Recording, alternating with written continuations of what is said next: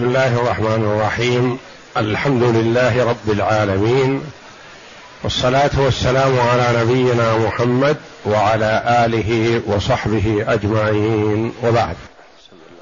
أعوذ بالله من الشيطان الرجيم. بسم الله الرحمن الرحيم. ما ننسخ من آية أو ننسها نأت بخير منها أو مثلها. ألم تعلم أن الله على كل شيء قدير؟ ألم تعلم أن الله له ملك السماوات والأرض وما لكم من دون الله من ولي ولا نصير؟ هاتان الآيتان الكريمتان من سورة البقرة. جاءتا بعد قوله جل وعلا ما يود الذين كفروا من أهل الكتاب ولا المشركين أن ينزل عليكم من خير من ربكم والله يختص برحمته من يشاء والله ذو الفضل العظيم. في هذه الآية الكريمة يقول تعالى ما ننسخ من آية أو ننسها نات بخير منها أو مثلها. هذه الآيات قيل في سبب نزولها أن المشركين قالوا هذا الكلام وهذا القرآن يأتي به محمد من عنده ما باله؟ يأمر اليوم بشيء ثم ينهى عنه. فأنزل الله جل وعلا ما ننسخ من آية أو ننسها نات بخير منها أو مثلها. واليهود ينكرون النسخ. قالوا لا يمكن النسخ لا عقلا ولا شرعا. وهذا مكابرة منهم. لأنهم مر عليهم في التوراة ناسخ ومنسوخ. ونقلت التوراة نسخا لما كان من قبل. فإنكار النسخ مكابرة. والنسخ له معنى لغوي ومعنى شرعي. فالمعنى اللغوي يطلق النسخ على النقل وعلى الإزالة ببدل وبدون بدل. على النقل كأن تقول نسخت ما في هذا الكتاب يعني نقلته. والكلام في الكتاب باقي والكتابة باقية. لكن نقلته من مكان نقلت الكلام نسخته إلى صفحة أخرى. وإلى بدل كأن تقول نسخت الشمس الظل. يعني أذهبت الظل وصارت الشمس محلة. نسخ ببدل. نسخ بغير بدل كأن تقول نسخت الريح الأثر. نسخت الريح الأثر يعني أزالته ولا صار شيء بدله. فهذا المعنى اللغوي يعني في لغة العرب. النسخ في لغة العرب. والنسخ شرعا في القرآن والسنة والنسخ اصطلاحي في المناسخات كما تقدم لنا في الفرائض بحسب الاصطلاح مثلا أهل الفن والنسخ الشرعي هو إبطال الحكم السابق بحكم آخر. أو إبطاله بلا حكم آخر.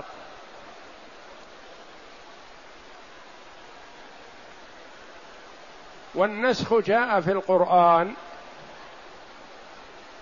نسخ الحكم والتلاوة ونسخ التلاوة وبقاء الحكم ونسخ الحكم ونسخ الحكم وبقاء التلاوة ونسخ التلاوة وبقاء الحكم. يعني النسخ الأمرين معا. نسخ الأمرين معا الحكم والتلاوة.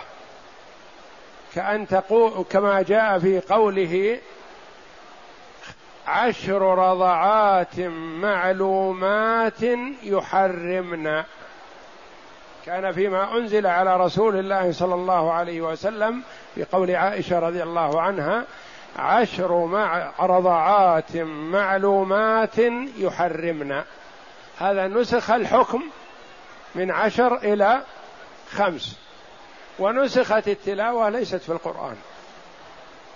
نسخ الحكم والتلاوة. نسخ التلاوة وبقاء الحكم. نسخ التلاوة ما يوجد في القرآن تلاوة. والحكم موجود. الشيخ والشيخة إذا زنيا فارجموهما البتة. كان فيما أنزل على رسول الله صلى الله عليه وسلم. فنسخت. نسخ ماذا؟ القراءة والتلاوة والحكم باقي. يعني المحصن إذا زنى يرجم بالحجارة حتى الموت. هذا نسخ التلاوة وبقاء الحكم. نسخ الحكم وبقاء التلاوة. والذين يتوفون منكم ويذرون أزواجا وصية لأزواجهم متاعا إلى الحول غير إخراج. نسخت باربعه أشهر وعشرة أيام وهي تتلى في القرآن. والذين يتوفون منكم ويذرون أزواجا وصية لأزواجهم متاعا إلى الحول غير إخراج. يعني كانت العدة عدة المتوفات سنة فنسخت بأربعة أشهر وعشرة أيام لغير الحامل والحامل بوضع الحمل هذا نسخ الحكم وبقاء التلاوة التلاوة تتلى في القرآن.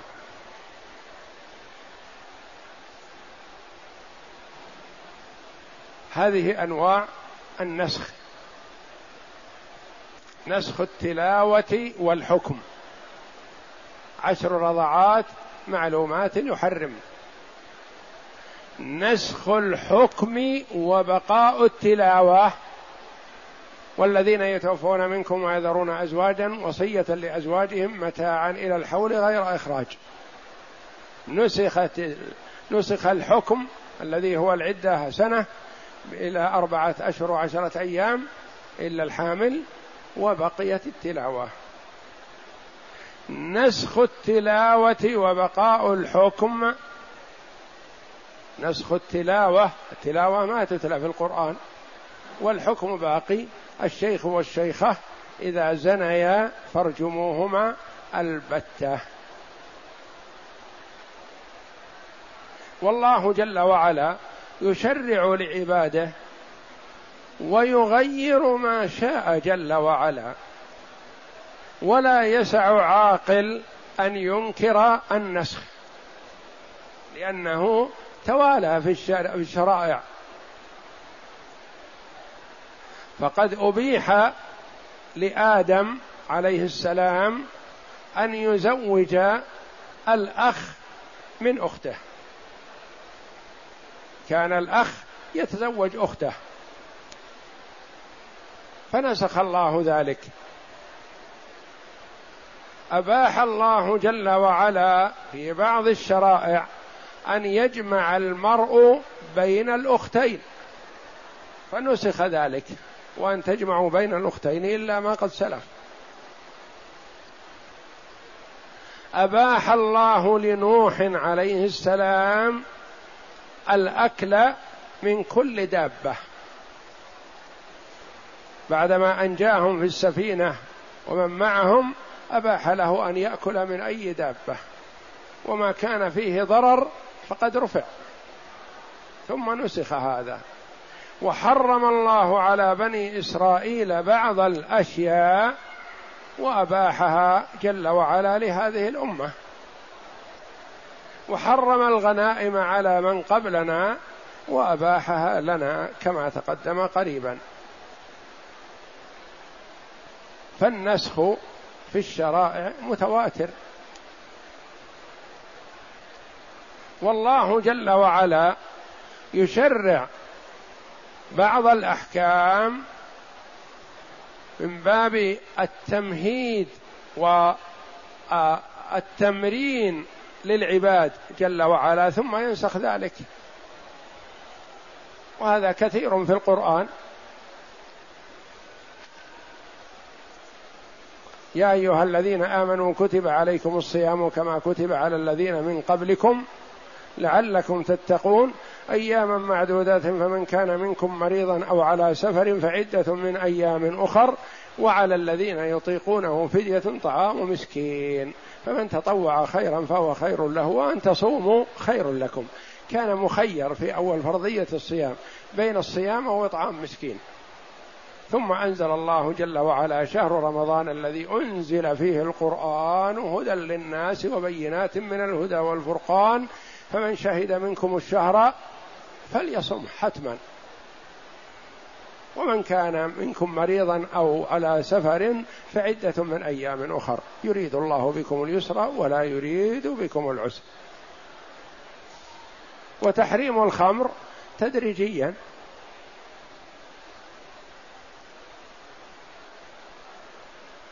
والصلاة كانت ركعتان. ثم زيد في صلاة الحضر وأقرت صلاة السفر كما جاء في الحديث الصحيح.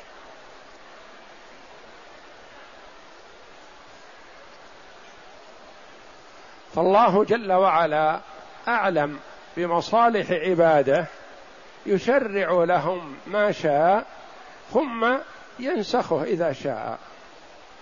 كان من أراد أن يناجي النبي صلى الله عليه وسلم في أمر من الأمور لا بد أن يقدم بين يدي المناجاة صدقة. إذا ناجيتم الرسول فقدموا بين يدي نجواكم صدقة. ثم نسخ الله جل وعلا ذلك. وفي هذه الآية الكريمة يقول جل وعلا ما ننسخ من آية أو ننسها نأتي بخير منها أو مثلها. ما هذه شرطية؟ اسم شرط. أين جواب الشرط؟ ما ننسخ من آية أو ننسها. أين الجواب نأتي. نأتي بخير منها أو مثلها. فلما اعترض المشركون واليهود على النسخ رد الله جل وعلا عليهم بقوله ما ننسخ من آية أو ننسها. نأتي بخير منها أو مثلها. ما ننسخ من آية أو ننسها أو ننسأها. قراءتان سبعيتان. ننسها أو ننسأها. ما ننسخ من آية النسخ رفعها. وتقدم لنا أنه رفع التلاوة والحكم أو رفع الحكم أو رفع التلاوة. أو ننسها. نجعلك تنساها. أنت وأمتك لأن الأمور بيد الله. النبي صلى الله عليه وسلم أقرأ اثنين من الصحابة سورة وكانا يرددانها. ثم قاما من الليل يصليا بها في إحدى الليالي. بهذه السورة التي حفظاها من النبي صلى الله عليه وسلم. فما وجدا عندهما منها حرفا واحدا. فأشكل ذلك عليهما. هما حفظاها وحفظهم جيد رضي الله عنهم. لما قام من الليل يصلي بهذه السورة ما وجدها ذهبت.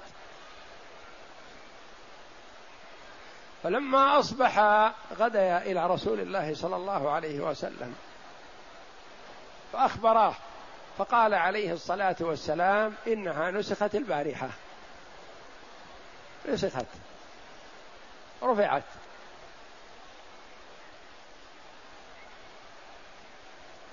فلما نسخ الله جل وعلا أنساهم إياها.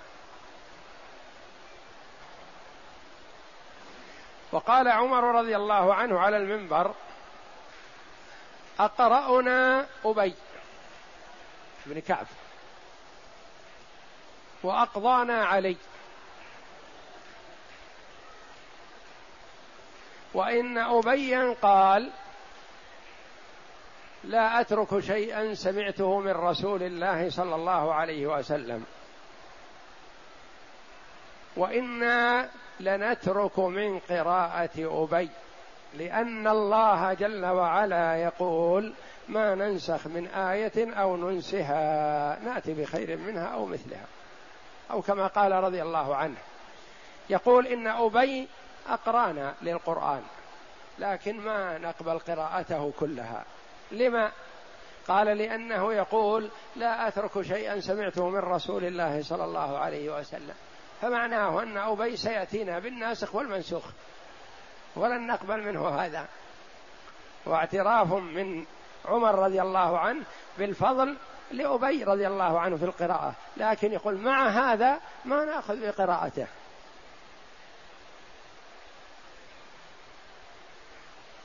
وقد عرض النبي صلى الله عليه وسلم القرآن على جبريل في كل سنة مرة.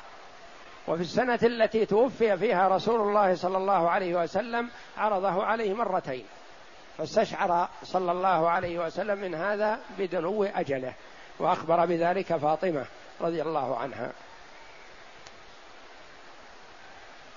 فتلاه حتى يمحصه ويضبطه عن الناسخ والمنسوخ ويتبين. فالله جل وعلا يقول ما ننسخ من آية ننسخها أو ننسها ننسيكم إياها. نأتي بخير منها أو مثلها. القراءة الثانية ما ننسخ من آية أو ننسأها.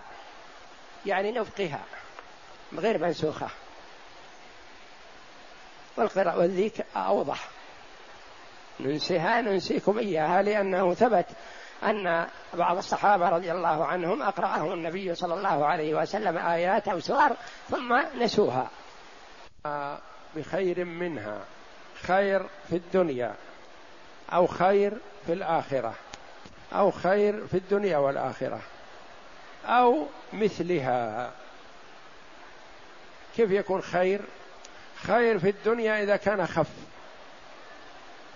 يكون خير في راحة للعباد. مثل بعض الأمور الشرعية التي نسخت وغيرت بأخف منها. كان المرء إذا كان صائم وغربت الشمس ونامت عيناه حرم عليه الأكل والشرب حتى من اليوم الثاني يفطر من اليوم الثاني. بس إذا نوى الصيام من الغد مثلا. نامت عيناه. ومن الصحابة رضي الله عنهم من دخل على زوجته يريدها ليلا في ليالي رمضان فقالت إنها نامت فما صدقها فجامعها ثم ندم وجاء يشتكي الخبر يشتكي ما حصل إلى النبي صلى الله عليه وسلم فيقال أنه وقع هذا لعمر رضي الله عنه.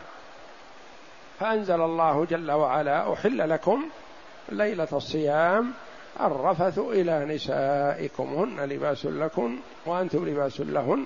علم الله أنكم كنتم تختانون أنفسكم فتاب عليكم وعفى عنكم.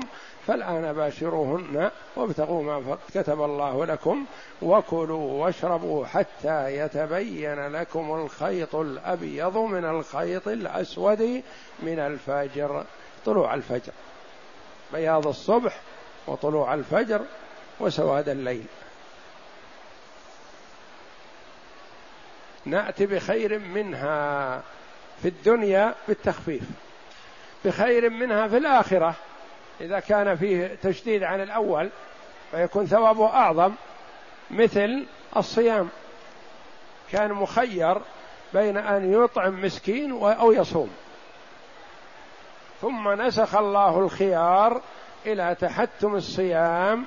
ولا شك أن ثواب من حتم عليه فعل شيء ما أعظم من ثواب من خير بين أمرين. وكون الصيام حتما لمن يستطيعه لمن كان حاضر وغير مريض أفضل له من كونه مخير بين الصيام والإطعام. نأتي بخير منها في الدنيا أو بخير منها في الآخرة أو فيهما معا. أو مثلها يعني مشابه لها مساوي. مثل ما نسخ الله جل وعلا القبلة من بيت المقدس إلى الكعبة. يعني يتجه الإنسان في المدينة شمال أو جنوب سيان. ما في فرق. إلا أن النبي صلى الله عليه وسلم كان يود ويتمنى أن يوجه إلى البيت الحرام. أحب إليه. فوجهه الله جل وعلا إلى ذلك. وإلا فالنبي صلى الله عليه وسلم في المدينة ستة عشر شهرا يستقبل بيت المقدس. وحينما كان في مكة عليه الصلاة والسلام كان يحرص على أن يستقبل القبلتين. فهو إذا صلى بين الركن اليماني والحجر الأسود يكون استقبل القبلتين لأنه استقبل جهة الشام والكعبة أمامه. فلما هاجر إلى المدينة المدينة في الوسط بين الشام ومكة. إن استقبل الشام استدبر مكة. وإن استقبل مكة استدبر الشام. فاستقبل ستة عشر شهرا قبلة الأنبياء السابقين ثم وجهه الله جل وعلا في أول الجزء الأول من سورة البقرة. قد نرى تقلب وجهك في السماء فلنولينك قبلة ترضاها. نأتي بخير منها أو مثلها. ألم تعلم أن الله على كل شيء قدير. الهمزة للاستفهام التقريري يعني اعلم وأنت تعلم. أقر بهذا. استفهام تقريري ما هو بانكاري لأن الرسول عليه الصلاة والسلام يعلم ذلك. ألم تعلم أن الله على كل شيء قدير؟ فهو ينسخ ما يشاء يبطل ما شاء من الأحكام ويوجد ما شاء ويختار لعباده. أحيانا ينقلهم من التخفيف إلى التشديد ومن التشديد إلى التخفيف ومن المساوي إلى المساوي لحكمة يريدها الله جل وعلا. وأهم ما يكون في هذا والله أعلم الامتثال. التعبد لله جل وعلا بالامتثال. فلا يقول الإنسان لما لما كذا؟ لا. وإنما يمتثل. يقول سمعنا وأطعنا. كما قالت المرأة لعائشة رضي الله عنها ما بال الحائض تقضي الصيام ولا تقضي الصلاة؟ قالت أحرورية أنت. يعني معترضة على أحكام الله؟ قالت لا لكني أسأل. فقالت كنا على عهدنا بالنبي صلى الله عليه وسلم نؤمر بقضاء الصيام ولا نؤمر بقضاء الصلاة. فأهم ما يكون الإنسان إذا سمع حكم الله أن يبادر. طريقة الصحابة رضي الله عنهم يصلون إلى بيت المقدس. هم في الصلاة. صلوا إلى بيت المقدس. فدخل عليهم داخل وهم يصلون. فقال أما علمتم أن القبلة حولت من بيت المقدس إلى بيت الله الحرام فاستداروا وهم في صلاتهم رضي الله عنهم. وتقول عائشة رضي الله عنها ما رأيت مثل نساء الأنصار. نزلت آية الحجاب فتلاها النبي صلى الله عليه وسلم على الرجال عشيا في العشي صلاة العشاء. فخرجت النساء يشهدن صلاة الفجر مع النبي صلى الله عليه وسلم عليهن مروطهن ما يعرفهن أحد. أو وجاء في في حديث كالغربان يعني تلفعن بمروطهن مبادرة.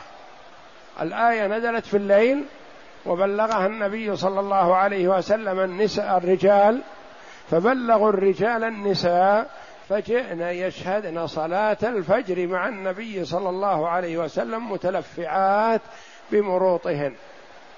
ما سألنا لما وما الحكمة وما الغرض ولما هل هذا محل شك أو ليس فيه شك أو كذا أو كذا.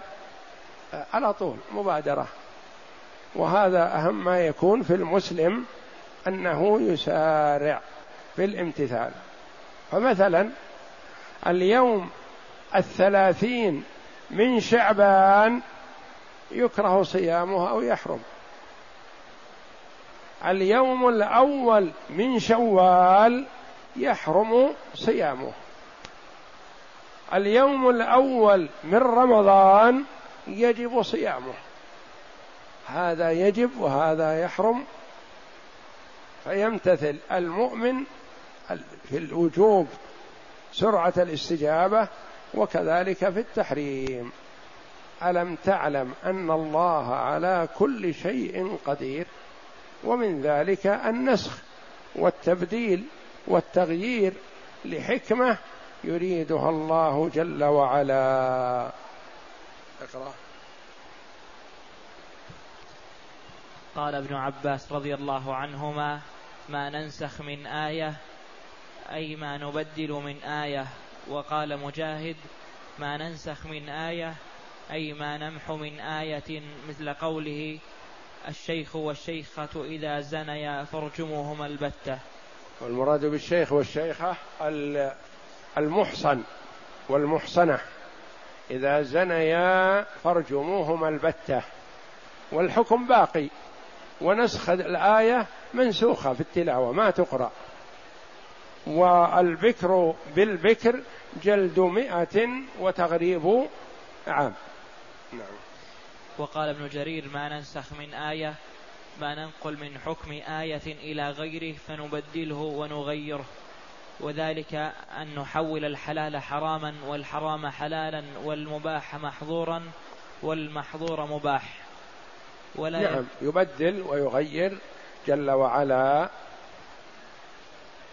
على ما يريد سبحانه وتعالى لا يسأل عما يفعل وهم يسألون. نعم.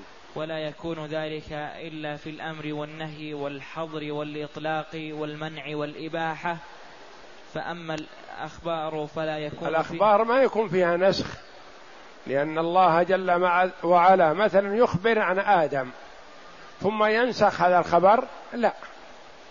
لأن الأخبار ما يدخلها النسخ وإنما التي يدخلها النسخ الأحكام. يأمر بشيء ثم ينهى عنه. يأمر بشيء على سبيل الاستحباب ثم يؤكد ذلك على سبيل الوجوب. فهذا الذي يدخله النسخ. وأما الأخبار يقول قال آدم أو فعل آدم كذا ثم ينسخ هذا لا ما ما يتصور. نعم. فأما الأخبار فلا يكون فيها ناسخ ولا منسوخ وأصل النسخ من نسخ الكتاب وهو نقله من نسخة من نسخة إلى أخرى فكذلك معنى نسخ الحكم إلى غيره وإنما هو تحويله ونقل عبارة إلى غيرها وسواء نسخ حكمها أو خطها أو خطها إذا إذ هي في كلتا الحالتين منسوخة. وقوله تعالى أو ننسها فقرئ على وجهين ننسئها وننسها. ننسأها أو ننسها. ننسأها بمعنى نؤخرها يعني نبقيها على ما كانت عليه. نعم. فأما من قرأ على قوله ننسأها فمعناها نؤخرها وأما من قرأ على ننسي, ننسي أو ننسها فقال قتادة كان الله عز وجل ينسي نبيه صلى الله عليه وسلم ما يشاء وينسخ ما يشاء وقال ابن جرير عن الحسن في قوله أو ننسها قال إن نبيكم صلى الله عليه وسلم قرأ قرآنا ثم نسي. سنقرئك فلا تنسى إلا ما شاء الله. ما أراد الله جل وعلا لك أن تنساه تنساه لأنه جل وعلا قلوب العباد بيده. فهو يجعل النبي صلى الله عليه وسلم حافظا لما يريد الله جل وعلا حفظه وبيانه للأمة. وما يريد الله جل وعلا أن ينساه الرسول صلى الله عليه وسلم ينساه وكأنه لم ينزل عليه. نعم. وعن ابن عباس رضي الله عنه قال كان مما ينزل على النبي صلى الله عليه وسلم الوحي بالليل وينساه بالنهار.